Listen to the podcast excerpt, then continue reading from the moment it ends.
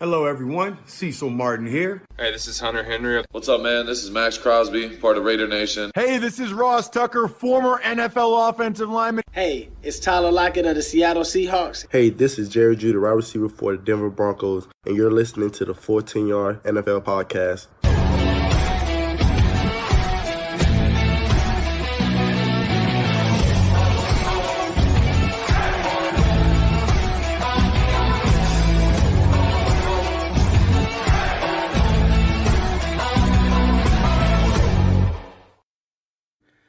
It's that time of the week again. Let's preview week eight of the 2023 NFL season. I am your host, Sam Moores, and this is the Full 10 Yards NFL podcast. We've got a full slate this week, so no teams are on a bye, and it's also one with plenty of talking points too. And joining me to break down each of the games you can watch on the UK TV this week and pick out what to look out for in the rest of the slate is a new guest who I'm sure you're all familiar with by now. Uh, he is not only crucial to running uh, the running of Full 10 Yards behind the scenes, but also a podcast host too. I'm, of course, talking about Believing in Brits podcast host Josh Henwood. Welcome to the pod, mate. Back from Japan. How's it going? Yeah, not bad. I hope a few people remember me anyway. I was only on the pod for about two years, so uh, hoping that uh, hoping a few remember. It's good that uh, you've kept the ship going. Uh, yeah, fully over the jet lag now, and uh, well back into the world of uh, of the NFL to boot. Exactly. I know. I mean, I, I I've never been that far across the world before, so I wouldn't, I wouldn't know. But I can imagine it's uh, yeah, it's very, it's very. Uh... It takes a good week. It takes a good yeah. week. Likewise, if you think you've got to send your brain back eight hours, so mm. you know you'd be waking up at three o'clock in the morning thinking it was you know middle of the day. Breakfast is lunch and lunch is dinner, and then you have an extra snap because you're on UK time by the time it gets to actual dinner um, yeah, it just takes a while to snap out of it, really. Yeah, I can imagine. Anyway, there's only one place to start, and that's Thursday night football, where Josh Allen and the Bills' offense were back on form to move to five and three with a 24-18 win over the Buccaneers. Uh, the Bills made a fight for it though, right until the very end, up 24-10 in the fourth quarter. But just before the two-minute warning, with the help of a few bounces, Baker found Mike Evans for six and Cade Otton for, uh, on a two-point conversion. Uh, Tampa Bay then got a stop and the ball back with 21 seconds to go, and got into a comfortable position for the former 20 to 18 number one overall pick Baker Mayfield to throw a Hail Mary to win the game. It was a close one. Baker got the ball out before he could get sacked, and it reached the end zone, but it hit, weirdly hit a turf. Um, yeah, odd end to this one, wasn't it, Josh? Chris, God, Chris Godwin should have got it. I know. There's no, there's no doubt about it. He had two yards of space around him. If he just looked back half a second earlier and stuck out an arm, he'd have got that. And Baker's not a um, you know, Baker's no stranger to the Hail Mary throw either. He did it against the Arizona Cardinals for Cleveland a couple of years back. He did it, I think he did it once or twice in college as well. You know, he he knows how to how to do those. And you know, if you're in a Hail Mary situation and you've got any chance of getting the ball and there's no defenders around you, you've got to do it. You know, you've got to be clutch. And Chris Godwin just did not show up in the big spot. And that would have been quite the turnaround. I don't think anyone hmm. was expecting it with about three minutes to go that you get that close. But the Buccaneers were about four inches away from winning this football game. Yeah, for sure. And I was going to say it, should have been called by Chris Godwin for sure. Like you know that it, the, it was a bit of an anticlimactic end, to, you know, compared to what it could have been. But um, yeah, I mean, now it, if you're the Bucs, you're sort of wondering what's going on because you started three and one, you lost three in a row now. Um, but I still feel they probably are the best team in the NFC South. You know, I, you know, bar the Niners as well, they've got a, a, good run of games coming up as well. So I think it's a chance to get back in a division race. But yeah, I think for them, yeah, I'm a little bit concerned, but I still think they're probably the best team, especially on defense. Yeah, I mean, the Falcons game last week was definitely a, you know, it was a pick'em game, uh, and it played out like a pick'em game. My uh, my fiance is a Buccaneers fan, um, so we were watching that on the TV whilst I was crying over the Browns' inconsistency. Um, but you know, the constant back and forth and just not being able to get that fluidity on on offense. Uh, this time, I think that you saw it a little bit more. The Bucs again, you've got that indecisiveness from Baker, and you know he gets himself into situations that he shouldn't, but he's able to pull himself out of those as well, and he can create drives out of nothing. You saw that. Um, like you say, the game's coming up. I think it's a litmus test as to whether or not they can solidify themselves in that as the uh, best of the NFC South. You know, you got the Texans next up away. That's no longer a gimme game. You know, the Texans are a relatively, you know, they're a sound football team at this rate. I think that um, the combined power rankings have them at about 15th at the moment. Then you got the I'm with well. Titans. I agree. Yeah, they're, I- they're up there. Exactly, you know, and you wouldn't have thought that. Um, the Titans at home, you'd expect them to um, to do a bit more there. Um, then, like you say, the 49ers, but are the 49ers fake um, at this point? I don't think I'd necessarily say that. The Colts away, and you know that one's also tough. And then you got the Panthers on the third. Uh, then actually go into a real their entire schedule pretty much down the stretch is a bit of a, a bit of a 50-50 gate um, maybe with the exception of the Jags and the 49ers. So, uh, yeah, like you say, good schedule, but this is not a team that will take the horns with that. They will probably split that down the stretch. But is 500 enough? It could well be. Exactly. And I think what encouraged me yesterday as well is that I think Baker looked okay, you know, against one of the best defensive lines. He was under pressure a lot, and normally under under under pressure, Baker is probably one of the worst quarterbacks in football. We saw that in you know in Cleveland when he didn't have an offensive line. He had his worst season. Hmm. You know, you know he didn't turn the ball over yesterday, which is a, a big a big bonus as well. Yeah. And I think that that was the thing as well because you know if you give Baker an offensive line, then he can be a good quarterback. We've seen that. Yeah, and that and that's what we saw. You know, the Browns had one of the best offensive lines in football, if not the best, when the Browns went to the playoffs with Baker. And you know, he's the sort of player you have to protect with that, and you know that's why he likes to play action boots, um, you know, and all the rest of it. The Bucs play to his strengths with that as well. They've built this offense so that he can deliver. And you can see it. It's just the fact that it's not consistent. The Bucs are not consistent. Um, and also, if you get down early, the Bucs can't pull themselves out of a hole. Um, realistically, th- this game was lost in the first 15 minutes. Um, the Bucs were terrible in terms of uh, keeping the field position in the right direction. Um, they had a great chance when they pinned Buffalo back to their own four, I think it was, with their first drive of the game, and just let them drive all the way down. And as soon as that happened, you just knew it, it was only three points, but you just knew that they were not going to win the field uh, the the field battle because Buffalo would always have an answer, and they did. And you know, it was interesting from a Bills perspective as well, as I'm sure that you'll probably ask next. But you know, th- they tried some different things last night, and for the most part, it did work. Yeah, that's what I was going to say. I think you know, going back to Buffalo, they needed that win. Uh, you got the full Josh Allen experience yesterday as well. That even after a turnover that resulted in seven points for the Bucs, he still put himself back into the MVP conversation with what they, they did yesterday. Because you know he, he was very. It was basically mistake free, other than you know that one that one uh, blocked pass that turned into the pick. But I think yeah, um, yeah no, I was it, they, like I said, they tried some new stuff. Uh, a lot of RPOs in the game yesterday, which you don't normally see from the Bills as well. Um, and it looked pretty good. And obviously, you know, on a Thursday night as well for a Thursday game, it looked pretty good because they would have only you know had a, a, day or two to real really shape this game plan. And that's probably why you saw a lot of RPOs, right? You know, you're trying to do something out of the norm, trying to do something of which, because they're only going to be able to get like a day's worth of film in and then just work off stereotypes really more than anything else. So they'll see what's gone in. The, the Bills have gone, you know what, turn it on its head. Are you any good on your feet this week? Yeah, sure. And they and they went out and did it. Allen is a fantastic runner as a as a quarterback. He is underrated in what mm. he can do on his feet, and the the the times when they let him do it, he does it well, and you know that it flips the field. You know, you saw it. Um, I can only really give Browns examples at the moment, but you know, Gardner Minshew last week against the Browns, you know, for the Colts, whenever there was a sticky situation, he just sticks the feet on, and there wasn't an answer to it because no one's expecting it. So you know, if you're able to, if you're able to just flip the field doing that, you know, a eight yard run here, a twelve yard run here, it's demoralizing, and eventually it will tell, and it did. Yeah, for sure. And I think, uh, I mean, if you're Buffalo as well, winning that game, you had to do that because if, if Buffalo then sitting at 500, you've got the Jets on your tail then as well. The Dolphins in, if they win this week, they'll have a you know two game advantage on the Bills. Then then you know you, you know two and a half games, and that that's quite a, a big hole for them to be in. Then so they had to win yesterday, and they did. Um, So yeah, that, that's just the final takeaway. Buffalo had to get the game done.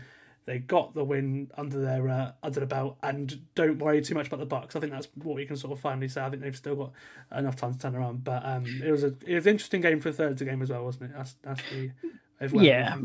And also, I think that even the most ardent Bucs fan would have been happy with three and four at this point. Mm. You know, it's you'd prefer four and three, but you feel like you maybe stole one early in the season. Um, there's not been Minnesota, any. especially that week one game. E- e- ex- that's the one that I'm thinking about, right? You know, you, you're able to sneak that one out, even though the Vikings have been proven to be a little bit of hot and cold, as we probably expected at the start of the year. But you know, you sort of give that back, and you think, yeah, you know, the target, the target is nine and eight. Nine and eight will win the NFC South. They have more than enough games to be able to do that. Eight and nine could win the NFC South. Yeah, it's it's going to be very uh, very competitive the whole way uh, for sure. Okay, moving on to the rest of the games. Um, or on you know, starting with the main game on Sunday. It's at five pm this week because the clock's going. Uh, was it forward or back? It's, it's one of the two. They fall- know. They fall back. You're probably too young Yeah, to know the uh, to, back, to know yeah. the line. They spring forward and fall back. There we go. Yeah, so um, yeah, the clock's going back. So we start at five for the uh, for the one week and the Thursday night game next week. Um, the main game on Sky this week in that window is the Rams going into Dallas. And while I don't think Sky probably should have picked this game, there are still some interesting things to pick out of this clash. You know, it's There- weird there is only these teams one group- window as well. I was going to say, as well, Yeah, the there's only one group of people that'll be happy about this, and that is everyone that has Game Pass because they won't be watching this game anyway. Uh, yeah, this is an odd pick. You imagine just because of fan bases more than anything else.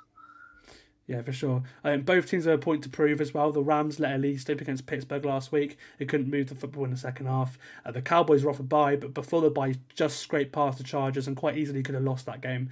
Um, they got a Super Bowl caliber roster. We've been saying that for years now, but could easily be at 500 right now. Um, and if, if you're the Rams, I'm sure you're probably quite confident going into this one because you know the Dallas are a different team every week. We see, you know, it's it's up and down with the Cowboys. It- um, and it's, it's been that with Dallas the entire uh, entire last couple of years, really, isn't it? But I think it's probably the last year of Mike McCarthy for sure.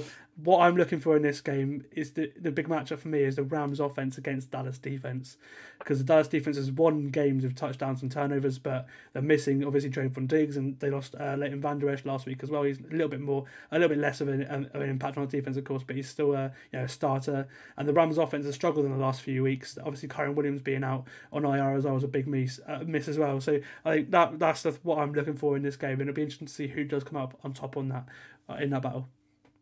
Yeah, definitely. Um, you know, this is like you said, it's quite an odd one to try and preview, especially as a main game. You know, the Rams are looking for some kind of consistency.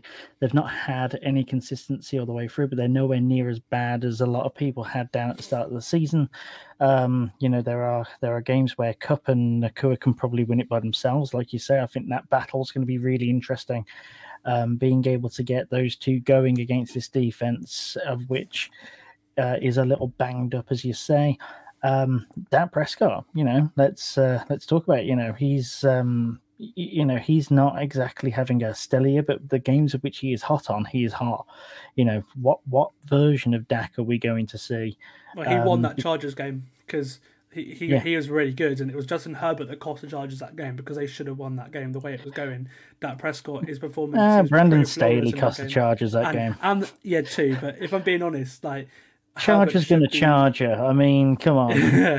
but Yeah, it, it was close. It was close. yeah, it was it know, was close, and the Chargers really should have won that game. Um, you know, if we if we're going to go back to that, um, but like like you say, Dak was more successful in doing what he needed to in that moment.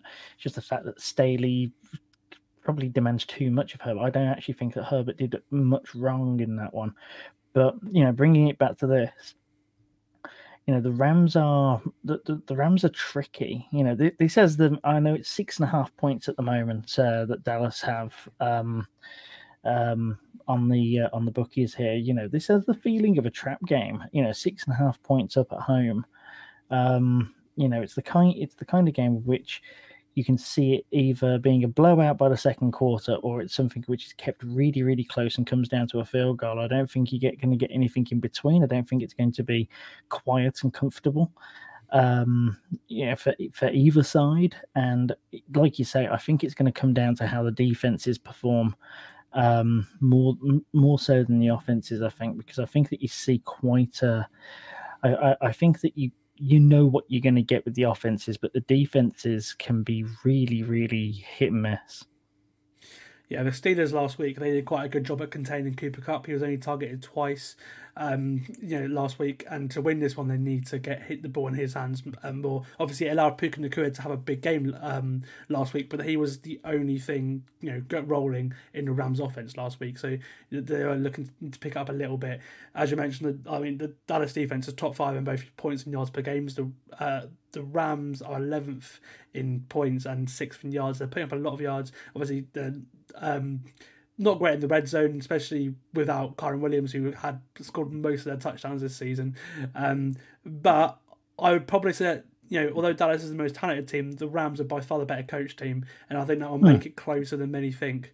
Um, but I can't pick against Dallas in this game, so I am going to go for them. But I think, again, like I said, I think it will be within that, those six and a half points. Uh, the bookies have got it in. Yeah, this is one where I'd ask for a different kind of handicap you know, um, I, I, definitely wouldn't be going for the uh, for the six and a half either way. I'd I'd look to maybe just get um, get it down to like a Dallas minus two or something like that, and see if I could take that because, uh, like I say, I feel like it could be a field goal on, on this one. Just depends as to what um, depends as to who comes to play, whether or not um, Stafford can get Kupp going um, and Nacua going. Like you say, the Steelers did a good job of locking them down. Dallas might be trying to do the same, but they are banged up. So, yeah, we'll see what we see. Yeah, are you, you picking Dallas to win this one, then? You? Yeah, yeah. Oh, yeah, Dallas to win. Just more of a case of maybe not at six and a half. Yeah, yeah. Okay, awesome. Uh, uh right, uh, do you do you do it on? Do you do my money line as in like win, win and loss, or do you do it by the um... just by just by? I sort we sort of talk about you know the spread, but mainly just pick a winner in okay, yeah, that's cool. Yeah. In terms of picking a winner, then Dallas. Yeah, yeah, cool.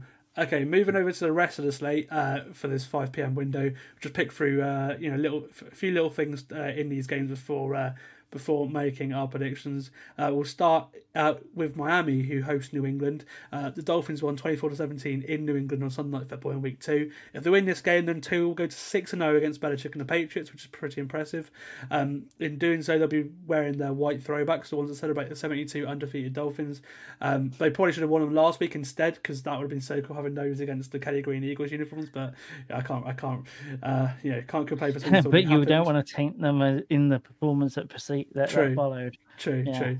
Um, but on Wednesday, it sounded like Tyreek Hill would be missing from this game. Uh, from to his press conference as well, it didn't sound very good. But he did practice in limited fashion on Thursday and told the media he was playing yesterday as well. Um, so he looks like he's going to be good to go. Um, and the hip injury isn't as uh, big of a concern as it was earlier in the week. Uh, Jalen Ramsey might also be back in this one as well. He um, he will definitely be back by week eleven. Um, the Dolphins are in Germany next week to play the Chiefs before their bye. So yeah, I think that's why I got a week eleven timeline. But it looks like he's good to go and trending in the right direction to play against New England, which would uh, be cool. Allow Vic Fangio to open up his defense. Um, and then just the Patriots, they were really good last week, much better on offense and defense. You know, defensively they frustrated Allen and co. You know, without Matt and without Christian Gonzalez as well. So that was a really good uh, performance from New England yesterday. Um, AFC East games are normally tight. Do you think it'll be the same with this one, Josh, as it was in week two? Uh, I, I, think it will be a, a, lot tighter in terms of gameplay. I think the Patriots have started uh, have finally understood what their identity is. Um, I think that they are playing a lot tighter themselves and not letting things get away from them. Um, nine and a half is a stretch in terms of the points that are on offer. Um, but you know, Miami's going to want to hit back after what happened in Philadelphia. Uh, New England might be riding high off that Buffalo game, but um, there were a number of question marks about uh, just how much they potentially deserve that bit victory. Hmm. Patriots fans might not be uh, too happy about that, but you know, the Buffalo left more than enough points on the table. Um, so the Dolphins should come through here by probably a touchdown. Uh, yeah, so picking Miami here. Yeah, I think the Patriots will make this a tough game. As I said, they did in week two as well. Uh, they probably could have even won that week two game, but it was Dolphins who, who had that final drive. Uh, that Raheem Mostert long touchdown in that game helped the Dolphins to that win too. He's questionable, so he might not play. So that might be a, something to watch in this one. Um, but like, I, I, if I if I was a bettor, I'd hammer the under at nine and a half because it's quite a big spread. Uh, but yeah. I can't pick against the Dolphins because they've been so good on offense, and I think they probably will have a exactly. And this is the thing. That's game. what scares you. Yeah, mm, absolutely. Okay, moving on to the battle, uh, the battle of the two MetLife-based teams. They don't meet very often. I can imagine it's probably a bit weird for Jets and Giants fans whenever this comes out every four years. Um, the, the, Jets are coming off a bye at three and three, uh, and their late win over the Eagles week before uh, was was uh, you know thrilling end. Uh, certainly, you know, win this and they are firmly in the uh, playoff hunt for the AFC because they're less than half a game back behind the Bills um, in the AFC East. Then, and I you know I, I believe they probably are firmly in the hunt for a playoff spot. We had Liam on a couple of weeks ago and he doesn't agree with me, um, but they have to win here first though if they do were to do that. Oh yeah, I mean this is a litmus test for how far a Zach Wilson Jets team can can take uh, the Jets here. Um, the Giants are in equal measures both there for the taking and a real threat. Um, the Giants are another team who, after a month of indecision and unknowing as to what their identity is, they've started to play a lot closer um, and started to uh, really improve. So this has the feeling of a trap here, but you know, no, there's no such trap game for um, for Zach Wilson. You know, he he has to perform every week. The defense um, for the Jets is what's keeping them afloat of which is probably a really good weapon to have against this Giants team because they've been very prone to turnovers, and the Jets are a very turnover hungry team. Uh, so that probably gives the Jets the edge in this one. Um, it's going to come down to who has the cleaner game on offense. Um, wh- mm. whoever has whoever wins the turnover battle wins the game in this one. I know that that's a a relatively uh, low hanging fruit um, of a trope there, but uh, it's definitely true in this instance. Um, I will give it to the Jets just about, but I think the the bookies have been smart hitting uh, less than a field goal's worth on the handicap there at two and a half. Yeah, it's a tough one to pick. I think obviously they're going against the Giants, who will start Tyrod Taylor once again, as uh, Daniel Jones hasn't been cleared for contact yet. Uh, as I've said in the last few weeks as well, it doesn't make too much of a difference. I think, if, if anything, I think the offense has probably been better with Tyrod Taylor at quarterback than it has Daniel Jones this season. Yeah. So, um, so it's not. I don't think that there's too much of a difference there. And uh, the, the spread didn't move either when they announced that Jones wouldn't play. So I think that was, probably shows that. Um, it's got a low scoring game written all over it. I think the better defense wins it, as you said, especially if Sauce Gardner and DJ Reed are back there for the uh, for the Jets. You know, back from their concussions as, as expected as well. So I think that uh, yeah, I can't pick against the Jets here. I think they're uh, I, I have said I think they could make the playoffs still, especially if Rodgers comes back. We'll see if that happens. But I think they're um yeah I think I think uh, I like them to win this game for sure. Okay, we'll move over to the Arthur Smith Derby. His return to Tennessee. Uh, he'll be encouraged by how Desmond Ridder looked last week against the Bucs. They've been very up and down this year, uh, especially Ridder as well. The Falcons are very Tannehill. I, have said you know I think they're very similar quarterbacks, uh, but Tannehill is not playing in this game. Um, in his place. We're not sure yet. It sounds like it will be the rookie Will Levis, but Vrabel said that both he and Malik Willis will play uh, snaps on Sunday. So we'll see how that shapes out uh, as uh, when we actually see it on Sunday. Um, it seems this is probably the last game of the AFC sort of championship team era of Titans football. Um, they've already moved on from Kevin Byard, who went to Philly, an awesome pickup for the Eagles. If anything, a bit cheap as well, like with the AJ Brown deal. Bit interesting there. Um, Tannehill may have played his last game too, uh, and many believe that this will be Derrick Henry's last game in Tennessee as well, with the uh, with the trade deadline approaching as well, um, and other players on the trade block too. And I think the two that they've said are, are probably safe are Jeffery Simmons and Harold Landry, and that's it really. Um, give me Tennessee in this one. I think it's a chance for a big game for many players. Um, and although I like both defenses, I just have a feeling they'll be able to get it done. Just home advantage will help too as well. Um, I, I I'm sort of flip flop with how I feel about the Falcons each week. Um, right now, even though they're four and three, I'm quite low on them because, um, but the defense I like uh, for sure. And, but the, the, I'm a little bit concerned at how some teams are starting trying to eliminate the run game and they're actually doing quite well at that. Because if you take yeah. away the run game, which I think Tennessee will be able to do, then the Falcons are a bit one dimensional. So it's why I'm going to pick the Titans even with Will Levis starting by the seems of things. Yeah. Um, yeah, give me the Titans as well for, like you say, just being unpredictable, first of all, in terms of the quarterback situation. You can't exactly plan for what's going on because you don't we haven't really seen either QB play that many snaps. So that's going to be interesting. And you can imagine that a number of different players are going to be asked to do some stuff. And like you say, to be able to show out for a good trade spot. Um, also, like you say, it's going to have that feeling of almost like a final hurrah for a few of them, especially as it is at the Nissan Stadium. Uh, and also, can you trust Desmond Ridder? Let, let alone can you trust the Falcons? Can you trust Desmond Ridder for more than four minutes uh, at a time? Because I sure as hell can't. Yeah, give me the Titans, but also just uh, get me the hell away from this game. You know, it's I gonna. watch it. I mean, s- uh, smashing the under on points, smashing the exit button from the highlights, and it on red zone and everything else because. God, it just sounds like such a trap game. It really does, you know. Yeah. And and you wouldn't have expected it. The Falcons were seen as like the hot commodity item um, c- coming into the season. They were one of the ones that were considered frisky. The Titans are always seen as a potential playoff hopeful with the defense and uh, Derrick Henry and Ryan Tannehill as well. You know, he um, he still had some stock at the start of this season. You just don't feel like he does now. Um, but yeah, just just uh, let's move on. Let's get the hell away from this one. Okay, let's move on to the game I think should probably should be on the Sky this week. It's the game between the Jags and the Steelers. To me, this one's way more interesting than the Rams Cowboys game. Two teams in the AFC playoff picture, you know, way above 500 as well, and with points to prove. Uh, the Steelers have not been great offensively all year, but with Diontae Johnson back last week, they looked much better. But he was added to the injury report on Thursday. Listeners did not practice because of that same hamstring injury that he had. Uh, you know, it was an II for. So I'm wondering, has he had another setback? Hopefully not, because they looked so good on offense in that second half, especially with him um, back in that offense last week. Um, and then on, on the Jags side, they've been one of the best teams in football the last couple of weeks. Um, it's their last game before their bye week two, going for their fifth win in a row.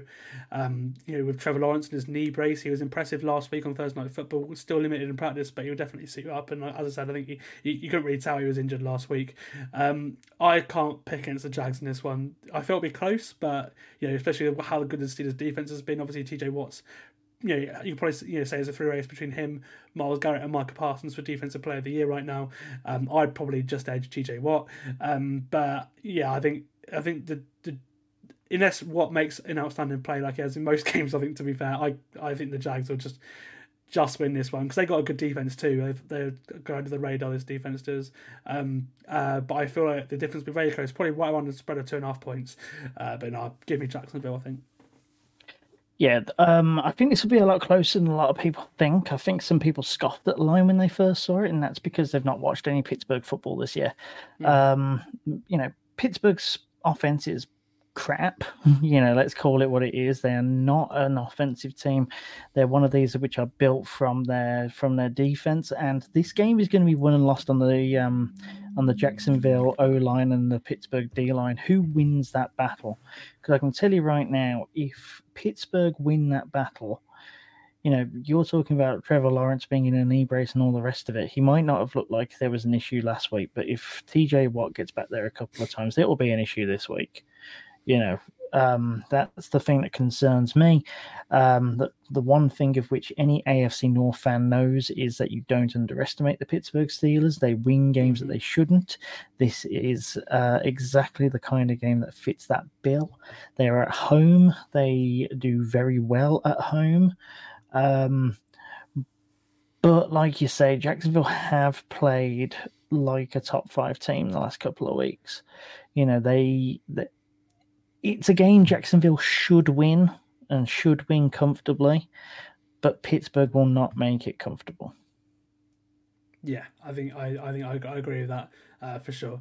Okay, moving over to an, an all NFC East tie uh, between the Eagles and the Commanders. The, the Commanders host this one. The Eagles are six and a half point favourites. So uh, they were the Commanders were the only team to beat Philly last year. Uh, they played them close in Week Four as well. It was 31-30 um, four to the Eagles, but Philly seemed to really hit a groove uh, in their Sunday Night Football win over the Dolphins last week. It was by far the most complete performance on both sides of the ball, and it came at the right time, didn't it? Yeah, exactly. And Pitt, um, Philadelphia were a team last year that needed a few weeks to get themselves going, and then they really got going. Um, you know, even though they were winning consistently at the start, but you know they didn't feel comfortable until about week six, week seven.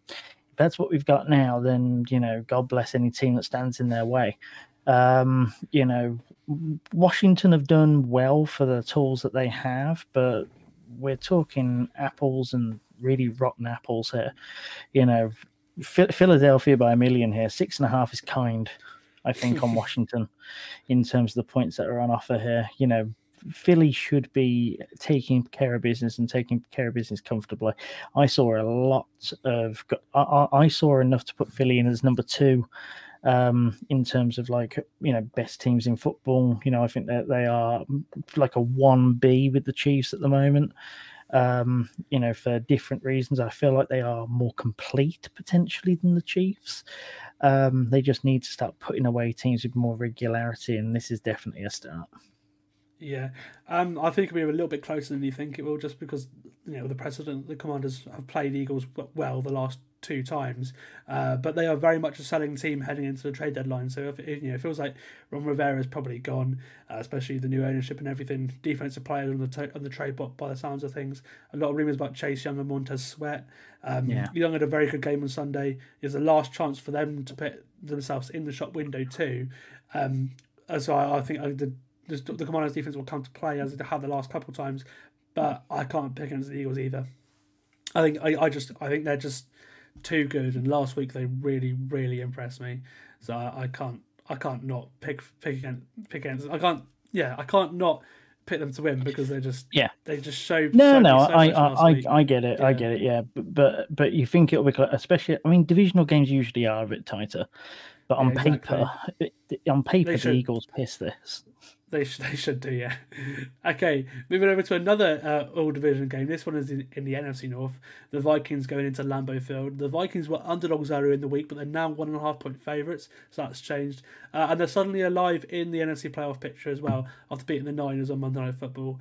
If they win in Green Bay, they go to four and four and are firmly in the hunt for a wild card spot. I would say probably say the division's a bit out of reach now, the way the Lions are starting the season, but they're they're certainly in the uh, in, in, in there for for a wild card spot for sure. The Packers have been really disappointing this year. I think that, you know obviously they have injuries in defense. Like, I'm not disputing that, but I'm really not sold on Jordan Love at all. And I don't think Matt LaFleur is calling the best games either for him right now, in my opinion. Um, they lost themselves the game last week in the first half with a horrible game plan. I think Love's average at the target was about two yards in the first half, and it you know they pushed the ball downfield in the second half, and they got back into the game last week, but it wasn't enough. Um, it doesn't it doesn't fill me with much confidence going up against the high scoring offense in the Vikings because if it is a shootout, I think I don't think the Packers can match this Vikings offense because they've been scoring points all year. Um, obviously, they've lost themselves the game with things like turnovers and stuff. So if, if Green Bay can do that, um, then may, you know maybe they'll make this a game. But I think obviously Jaire Alexander is still not expected to play either. He's out. Aaron Jones is still banged up for the Packers too. There's two pretty key players to their offense, uh, offense and defense. Um, so I'm picking Minnesota in this one. Um, I, and I honestly, I think you know who would have thought that Minnesota would uh, be at 500 a couple of weeks ago if you know if, if they do win this game because that it it seemed a bit um well it seemed it seemed impossible when they were sat one and four. Some of us were believers, Sam. Some of us were believers. See, honestly, I, that's the thing as well. I saw the games that they they won. I was really not impressed by, and the games they lost, I thought I was quite impressed. It's just like the, but, the but Carolina that's win. The kind, that's the kind of team they are, though. That's hmm. the kind of team they are. Though they are a true 500 team. They can win games that you don't expect, and they can lose games you don't expect. Um, you know, and that's why this game is still interesting. You're talking about the game that should have been on Sky. This one. Uh, oh, yeah. Vikings Packers is always fun. Um, they they seem to find different ways to get at each other. You've obviously got the history, the divisional nature of it all, etc. Packers have been disappointing, but I wouldn't necessarily say that they've been disappointing compared to what you'd expect at the start of the season. I think that they've done a fair bit better than what I thought they would have at the start of the year. I was down on the Packers with the move because I was down on Jordan Love. I think that he's done a lot better and settled a lot more than uh, people probably thought at the start of the year, at least me. Um, maybe it's Ollie. Maybe it's just Ollie getting in my head because all he does is talk about. I mean, at the end, so, at the end so of the day, if you've got a Packers fan, yeah, it's, but the, the, he was expecting Rodgers 4.0 um, potentially. You know, like the Messiah to come in after two years under the wing and just take charge. Nothing showed us that he was going to do that. Um, look, he, they- they're on a slight rebuild, the Packers, but they still do enough to be able to give a game here. I expect a game here. I expect the Vikings to win, but I expect it to be spicy. Yeah, I, I, I mean, it will be spicy for sure as a division game, as you said. But yeah, I think I, I, I quite like the Vikings, as you say. I think I can't, I can't see the Packers winning this game with what they've done on offense the last couple of weeks. So unless they do something different, then I, then again, I. The I think, NFL is full of surprises. Exactly, exactly. Um, on to a game which I think will be, you know, well, a team that did, was full of surprises last week in the Colts. Uh, they host the Saints. I think this will be a fun battle because there's two teams that probably took heartbreaking losses last week, you could say. Um, the line has been flip flopping all week. Right now, the Saints are the favourites. Um, I'm not sure what to pick here. On paper, I probably would say New Orleans, but they haven't impressed me at all. Whereas the Colts have, and they've had their backup quarterback, you know, playing a big part of the snaps, you know, most of the season. You know, games are always fun with Gardner Minshew at QB. Sometimes he's very good, sometimes he's very bad. We got a bit of both last week. I think that's fair to say. Um, but I think it's two good defenses. Um, so I think either. So I think it's on the offense. Um, but right now, I just like the Colts offense a bit more. So I'm picking them to win this one because the Saints offense they've put up you know all the yardage in the world, but when it gets to the red zone, they have been atrocious this season. Uh, I you know against a good Colts defense, I can't see that changing. Yes, so I picked the Saints on this one, I think, in terms of my pickums, and the reasoning is just that I think that the Saints are due a break. Um, you know, the Colts the Colts impressed me last week. I was not expecting the Colts to come out as well as they did. They came to play against the Browns and they they should have won the game, pure and simple. Um, you know, and but here's my thing: if you can allow PJ Walker to get get get a team down the field, you know, I look at the Saints offense and I think, well, they can do that multiple times and probably a lot better. You know, th- there's a lot of talk about the Colts defense, but you you look at that and you think maybe it is Emperor's close just a little bit. Um, the Saints, I feel like, are a better team than they're playing at the moment. And I think that they've had the rub of the green the wrong way in a couple of their games. Uh, I reckon they're due one. The fact that they're on the road doesn't help. Um, I like the fact that the line's gone back towards them. I still wouldn't touch this with a barge pole if you're asking from a betting perspective. I advise that nobody does it. I advise that nobody bets. It's flipping impossible in the NFL space this year. I've been one away from winning a tenfold accumulator four times this season. And I put on one bet a week. That's that. That'll tell you as to just how annoying the NFL is right now. But um, yeah, close game. Close game should actually be a fun game, Mm. but one for a purist.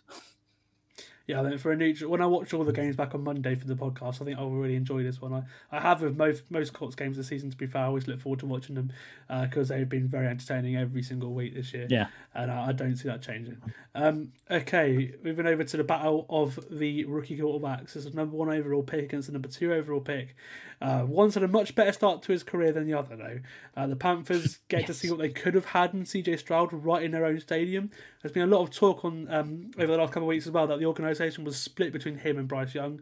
Maybe you know David Tepper, the owner, pushed towards Bryce, and uh, you know maybe because there was a, there was that uh, viral clip of uh, of Josh McCown saying to CJ Stroud, "When you live in Charlotte, we'll do this."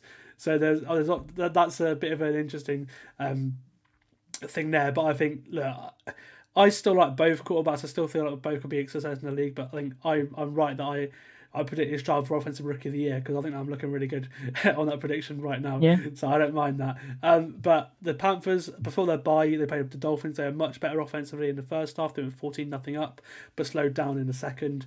I'm hoping to see something more along the lines of what they showed in the first half of the Dolphins game this week for sure. But Houston are also off a bye. Um, and their offense was disappointing in their in their loss to the Falcons before it. Um, but it's a chance for the O line to get healthier. Laremy Tunsil's a week healthier. Tytus Howard's a week healthier too.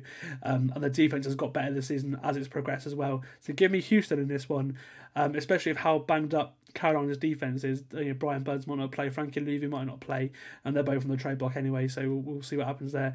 Um, but yeah, right now I, I just I like the vibe of Houston. They go to four and three if they win this one as well. Um, I, I can't see the uh, I can't see the Panthers getting their first win of the season here. If I'm being honest, but look, you know who you know maybe they've put the wrong guy, but for now, you know we'll have a, a better idea of you know which who's better when they're both playing on the same field uh, on Sunday, won't we? It concerns me that the Houston Texans are probably going to be in the hunt this season, playoff wise. Like that team should be nowhere near it, but yet they have found a way. Um, you know, I I I took issue at the um, changes at coach. I took issue with the way that the rebrand was going about. Um, you know, the fact that there just didn't seem to be any like you know big players taking on any burden, but they don't seem to care, and they just they're just bowling through. They're taking what's coming at them. They should handle business quite easily here against what is really the worst team in football. I've watched some worst teams in football. I've supported some worst teams in football. This is the worst team in football right now. They, you, you know, you get the glimpses like you did against Miami, but you know, they as soon as you get found out, you get found out, and you know that's that's what you see here. So uh, yeah, give me Houston, give me it by more than two and a half as well. Hmm. Um, you know, I think that that's still just showing a little bit of disrespect as to what the Texans have done this year as well. You know, they are middle of the pack as a team in the NFL for a reason, and that's because they've been playing good football. Awesome. Okay, moving over to the late window now, starting at 8, uh, 8.05, 8.25, depending on which kickoff time it is, uh, because of the clocks, as I said. Um, and the main game for this one is a corker. It's the Bengals going into San Francisco. And this game was made even more intriguing on Monday night after the Niners' shock loss, their second loss in the row as well. Uh, now they're two teams that are highly fancied for glory in um, you know in the preseason. They're, they're both looking to bounce back and put their season in the right direction now. Um, the big news this week is it sounds unlikely that Brock Purdy will play. He's in concussion protocol, um, which means it's time for Sam Darnold. Um, Josh, do you think if he plays well, there's a chance he might win this job? Because for me, I feel like he's probably the better quarterback, certainly the most gifted, and if anyone can make him, you know, a success, it's probably culture. You are asking the wrong guy, I'm afraid. I was down on Sam Darnold at the draft. I was down on Sam Darnold in his debut season. I did a victory lap when the Jets got rid of him. There's no there's no way. There, there is no way. Um and also i don't see sam darnold winning this game. Um like not a chance. The for, the 49ers live off the system right? You've got to live and breathe the system on offense in order for it to work. Now the thing is they have excellent playmakers they have excellent playmakers and a quarterback in Brock Purdy who can put the ball where it needs to be every time, pretty much. That's what they've lived on. You know, playmakers being there, the ball being there. It might only be about five or six yards that the ball actually gets there because they do a lot of short stuff and they get a lot of yards after catch, and that's all route running and that's all scheme if they they've lost the guy that makes it happen. Sam Darnold is a lot more flustered on, on off the off the uh, snap. I, I, I look, I could go into half an hour. We don't have half an hour to go into Sam Sam Darnold's misgivings and why it doesn't work in a Kyle Shanahan system. I think that this is the sort of game that the Bengals would have been dreading two weeks ago. They would have seen the loss to the Vikings and everything that's come after it and gone, Jesus Christ, okay, this is the shot in the arm that we need. They will then jump to four and three, and this could well kickstart their season. I think the Bengals are actually a really good football team. They've been waiting for Burrow to get healthier and the team to get healthier. I think that they need to stop um, stop monopolizing plays to Ja'Marr Chase and start spreading it out a bit more again. Um, mainly for my fantasy team more than anything else. But you know, you know, if they do that, I think this will be a low scoring game, but I still think that Cincy will take it by a fair bit. Yeah, I think. See, I'm I'm sorry. I think I'm probably like I said, I'm more I'm higher on Sam Darnold than you are. I think I think with this one as well, there's a lot been a lot of talk that of, of the Q battle going into this off season. Obviously, Brock Purdy won the battle, but there's a lot of people in the organisation or around the organisation saying, you know, he's the second coming of you know this person, this person. You know, we've had this a lot. So there's a lot. There's a lot of that talk, you know, going into the season. So there's got to be something there. So I'm sort of you know banking on that more than anything. Um, I think yeah. I just I don't know. I just, I just feel like uh, Will's. I'm not that high on Purdy, if I'm being honest. I think there's a you talk about you know, as, as I can hear, yeah. Like Yeah, if you're not high think- on Purdy and you can get anyone can fill the shoes, then San Fran will be fine. Uh, Yeah. Here's my question: Is the line still three and a half to San Fran in this one? it's four and a half now. What in San Fran's favor? Yeah. Do they not realize who the Cincinnati Bengals team are? I think it's more because the Bengals have you know had one on good the game of offense. And... Joe Burrow's got a bum leg. I don't know. I think I think, I think it's more people trusting in what Shanahan's done with many other quarterbacks in the past, thinking that the Niners will be able The to just slot someone else in. Disrespect. I mean, come on. We're talking about Joe Burrow and the Cincinnati Bengals, who were basically flipping christened to become the AFC's new like main contender at the start of the season. You know, pretty much a, a, a lock to go up against the Chiefs in the AFC Championship game. And just because of a couple of you know, a couple of bad losses to good teams, you know, they're they're being cast aside in the eyes of the bettors by Sam Darnold.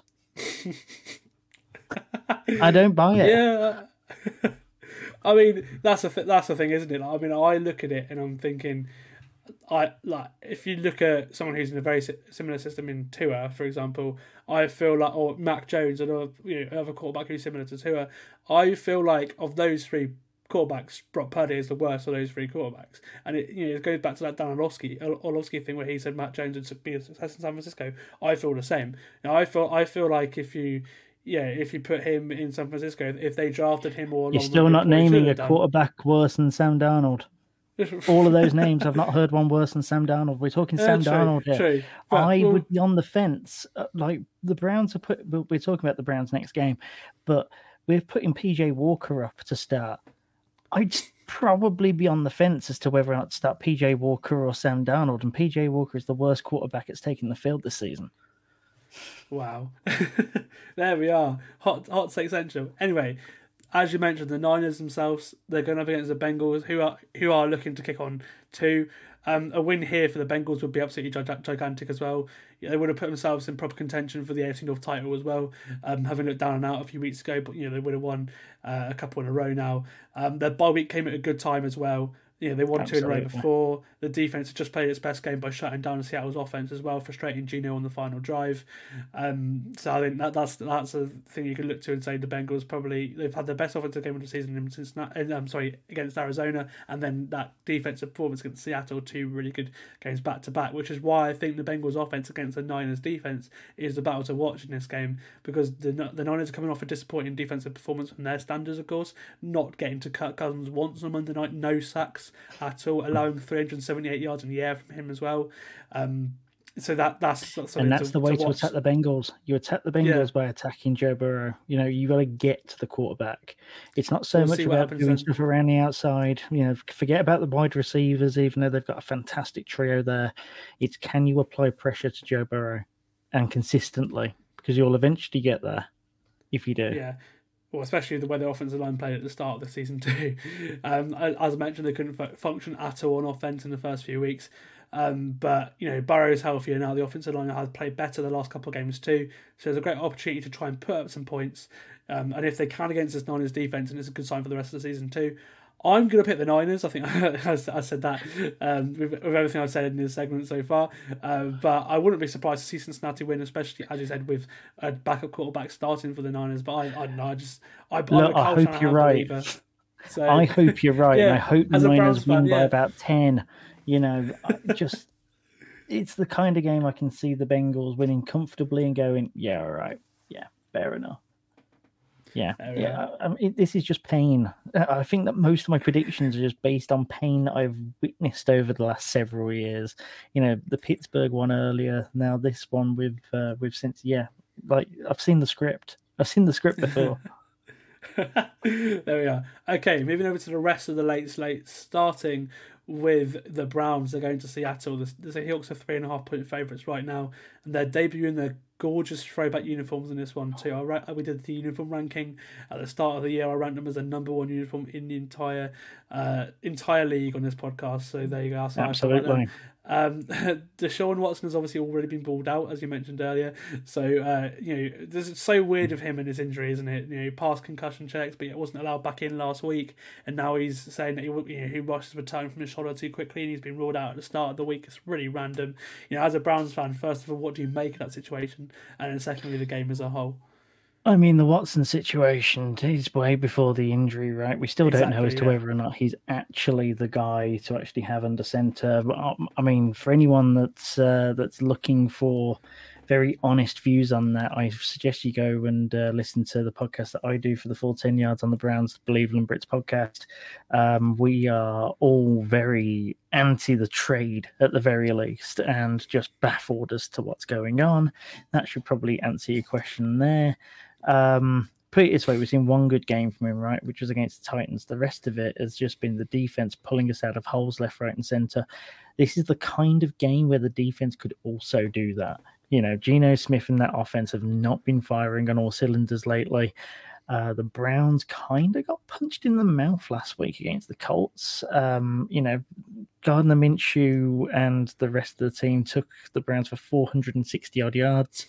That does not happen with this off with this defense, especially after the amount of flowers that they've been given the week prior. Um, PJ Walker beat the 49ers. You know, PJ Walker under center for the game beat the 49ers. So people will be pointing to that and, you know, expressing some hope that, you know, with a full week's worth of reps yet again, he'll be able to be more comfortable and be able to do that. And the familiarity improves from week to week.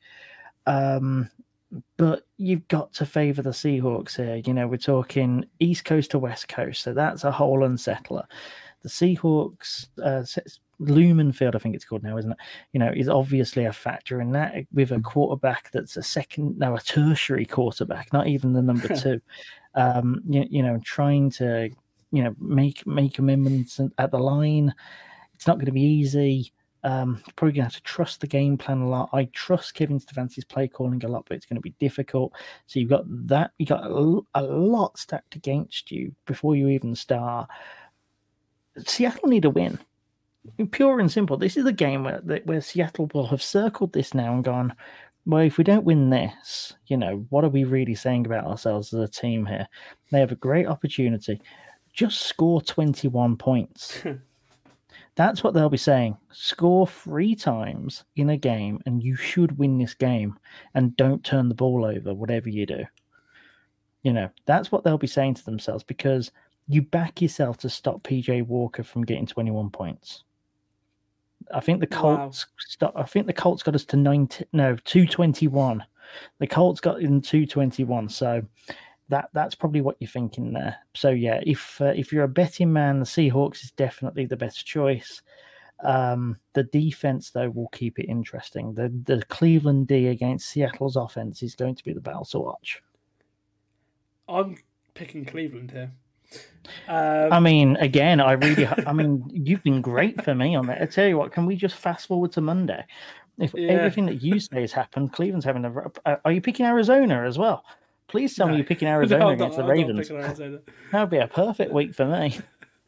Um, no, I just Seattle were pretty banged up on offense. You know, it sounds like they might be without Tyler Lockett and Kenneth Walker in this one. That's two of their you know best players.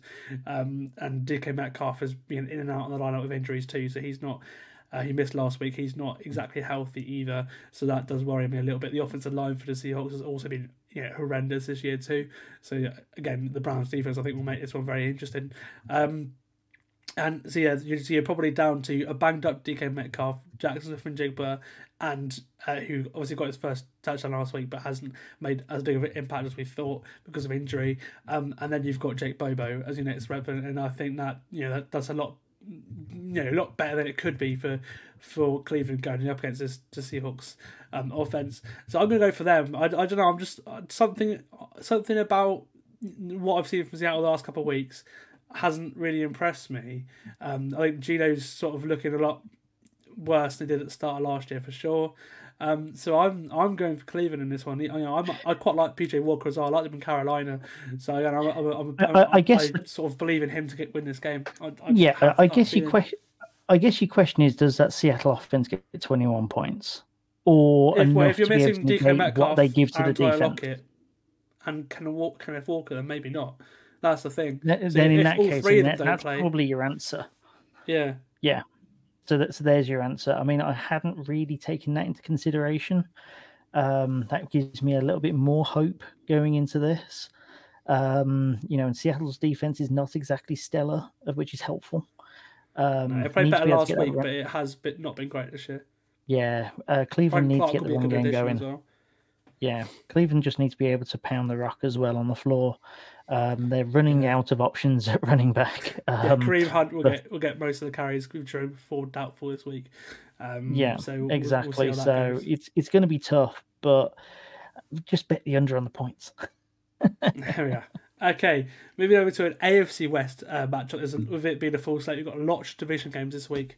Um, this is an interesting one. Uh, the Chiefs going into Denver. The Chiefs are seven and a half point favourites right now, and they're coming off their best offensive performance to date against the Chargers last week. Uh, but Denver's defense turned their season around with their performance, their loss to the Chiefs in Week Six on Thursday Night Football. Um, AFC West games are always weird. They're either shootouts, sometimes a blowout, um, and then quite a lot of the time it's weird, low scoring games. Um, like the last meeting between these two teams on, on Thursday night, as I said. Um, it'll be interesting to see just how big of a miss Nick Bolton is to the Chiefs' defense because the Chiefs' defense has been one of the best stories in the entire league this season because they've played so well at the start of the year, especially situationally when normally they get better as the season goes on. So we'll see how that looks. Um, I pick the under in this game, but again, I can't pick, I can't pick against Kansas City in, in this game for sure. But I just I've, I have a feeling Denver will, will make it close. Last couple of weeks they've impressed me. Their defense has got a lot better than what it was when they dropped seventy two points. The Dolphins dropped seventy two points against them. They've improved a lot on defense the last couple of weeks. Um, and I've been a big believer by saying Russell Wilson hasn't been the problem this season. So um, I think I think uh, as we saw last week as well, I I think. Um, yeah, I think it'll be close, but the, the Chiefs are too good not to lose this one. To lose this one, sorry, they, they can't lose it. Yeah, no notes really. You know, like you say, the Chiefs are looking dominant at this point. Denver will probably not have enough to be able to stop the tide, but it feels like it's one of those that will feel scrappy until towards the end. Um, unsure on the under or over there. Seven and a half is a tasty little, uh, tasty little dangle there. Um, potentially, um, just row it back a little bit to um to, to to secure it. Maybe like a five, for example, would feel better than seven and a half. But uh, yeah, definitely a KC win. And do we need to talk about the Ravens and the Arizona Cardinals? I feel like that's kind of a done deal. See, I, I mean, look, looking at this one, I mean, the Ravens they, come into this one off the back of their best performance yet for sure against the Lions last week. Whilst the Cardinals are probably coming off their worst, but the Cardinals have been difficult to beat this year, especially at home, and it won't be a straightforward win uh, for the Ravens at all. Uh, it looks like it's probably going to be Josh Dobbs. It might. week, but Yeah, I don't know. Might. I don't know. I- I like the the, Lions last week. this this podcast is you know the last couple of weeks, especially you know, or this season, we've been very high on the Cardinals, even though they're one and six. So I think all of us have been quite high. Were you also high on the Lions? Uh yes, I was also high on the Lions, but but um, but I don't know. I just for for me that you know I've been waiting for Baltimore to put, up a performance like that all year. They did it last week, um, but. I, you know, I, I still don't trust them if I'm being honest because it just Hey, um, fair fair enough. Look, yeah the, the the way I see it is, if it was any other, t- if it was a team that was a bit more middle of the pack, you know, if you gave me a Houston or a Giants or um, hell, even like a Tampa or somebody like that at this spot, I think that you'd see a potential like trap game here. I just think that Arizona's got too little to be able to really trouble the Ravens here. Now, if Kyler plays, and it might change, yeah, he has been a full participant in practice this week, but he's unlikely to play because he remains on the pup list. Um, they're being careful. There's no need to rush things either with the way that I think Josh Kyler plays, right. Ravens by a million. no, see, I, I, I know you're a Kyler Murray hater, but I, I'm a big fan of Kyler. So, uh, so I, I, I've got, I've got to stick up for my boy. Look, I'm picking the Ravens, but again, I wouldn't be surprised to see the Cardinals win against the spread here because I think it's you. I they have yeah they beat Dallas. Let's not remember they did beat Dallas a couple weeks ago. Ah, they did, but Dallas are way more hit and miss with that kind of thing. This is the sort of game that the Ravens really do just sweep. Um, we'll see. You know, it's it, it's kind of the more middle of the pack ones that the Ravens trip up on. Right, well, we'll move over to probably the worst Sunday night football matchup of, of all time uh, between the two and five Bears and the two and five Chargers. There's absolutely no chance of staying up for this on Sunday night, even with it being uh, you know an, ex- an hour earlier. Um, if Fields was playing, then maybe, but yeah, yeah, it's great for Tyson Bagent to be playing in a primetime football game, but for the neutral fan, it's quite unfortunate. Um, I actually thought the Chargers looked all right last week in their loss to Kansas City. The defense stepped up in the second half, and they made it a game as well. Um, I wasn't expecting that at all, the way that this, the Chiefs started an offense. Uh, but like I said, I've not been impressed by you know, the combination of what Staley's doing with, with his situation with play calls. Justin Herbert hasn't really looked, you know, taken the leap of Kellen more than we thought. If anything, I think it's probably been his worst season so far. Uh, but obviously, Mike Williams is a big miss, and they're clearly not getting what they hope they get out of Quentin Johnston. Um, out, out, you know, first round pick. So the, you know the, that is a, a you know if they had no- another weapon, I think I'm I'm therefore differently. But um, look, I'm picking the Chargers in this one because I can't I can't not pick the team to win against the Bears. Because if if the Chargers lose this, and there are serious questions that have to be asked, yeah, it'll be the most Brandon Staley thing ever to lose this game. But Yeah. I, I, I can't. I, if the Bears No. win, then fair play to them. But Yeah, put it this way: the, the best thing that the Bears have done all year is just you know and Washington a big um a, big out, and everything else is kind that of That was on a Thursday night as well. You can't really take much away from a Thursday night game. That was a No. Thursday night game as well. So it just Yeah, so uh, you know, you sort of look at that, and like you say, you sort of think, how can how can Staley f this one up? And you kind of can't think of any any ways really. Yeah, you know, um, yeah, th- th- there's not much to say here, but outside of eh, you know a really cataclysmic thing happening here, I think that even Bears fans should just uh, tune out and wake up in the morning and see the result on Google. yeah, I, I think that would be the case of many, even with the hour, uh, the hour extra that, that you'll be able to watch this game for if you got work in the morning. Yeah, how gutting is that? A Sunday night football game you can actually get behind, and that's what they give you. I know, I know. Yeah, because I could probably stay up for all of that. I usually go to bed at like two, two to three o'clock in the morning anyway, so I could probably actually stomach an entire game. But if you're giving me Bears Chargers, no chance. God, they say that they care about the UK audience, and then they give you the usual crap at London, and then they give you that at a, when it's finally a palatable hour. God. Yeah, I know. Um, yeah, I think I think with that one as well, it just shows that the ability to flex games throughout the season is really needed. Because when you get to a game like this, you just maybe you know maybe after like week seven, You, you, week you say six, that, but then you'll plan a trip to go and watch a game, And it'll then be they'll flex it out. I mean, I'm going to New York. Um, I'm going to New York in January, but it's for week 18. so, Ah, I, I, and the thing is, I go on the Saturday. And I've got to pray to the gods that the Giants Eagles game is not flexed to the Saturday. it probably will be as well. Uh, that's the worst thing. make it like make it like Saturday 8 p.m. at least. Make it something I can still do. Yeah. well, yeah. To be fair, they have three, don't they? So they might you might be in the prime Yeah. time one. So uh, yeah, we'll, we'll see what happens in that week eighteen ESPN thing they do now. Uh, but no, thank you for joining me on the podcast this week, Josh. It's been nice to have you on. Obviously, you've been on, on it before, uh, before I was uh, the host. But you know, it's nice to have you on. I've been trying to get you on for ages. We finally got there. um, but you know, yeah, yeah, thank you the for problem with going to Japan. great. Yeah, the problem with being on the other side of the world is that it's pretty difficult to pin me down. But uh, no, it's been great, and it's been great to be back on this pod and talking all the teams, not just the uh, not just the Cleveland Browns and whoever it is that we're playing on a week to week basis. And uh, yeah, I mean, you know, just uh, a, a very interesting slate of games. It's going to be fun watching the red zone at uh, at five p.m. for once. um, not not not used to having the late game, but the late game being a nice eight twenty five start, I'll take that every day of the week. yeah, I don't mind, don't mind that at all. Parker being in the UK, the clock's moving, moving back a uh, an, an hour, before, uh, sorry, a week before in the US. But anyway, thank you for joining me, Josh. As I said, this has been the Full 10 Yards NFL podcast, and we'll see you for the Week 8 recap on Monday.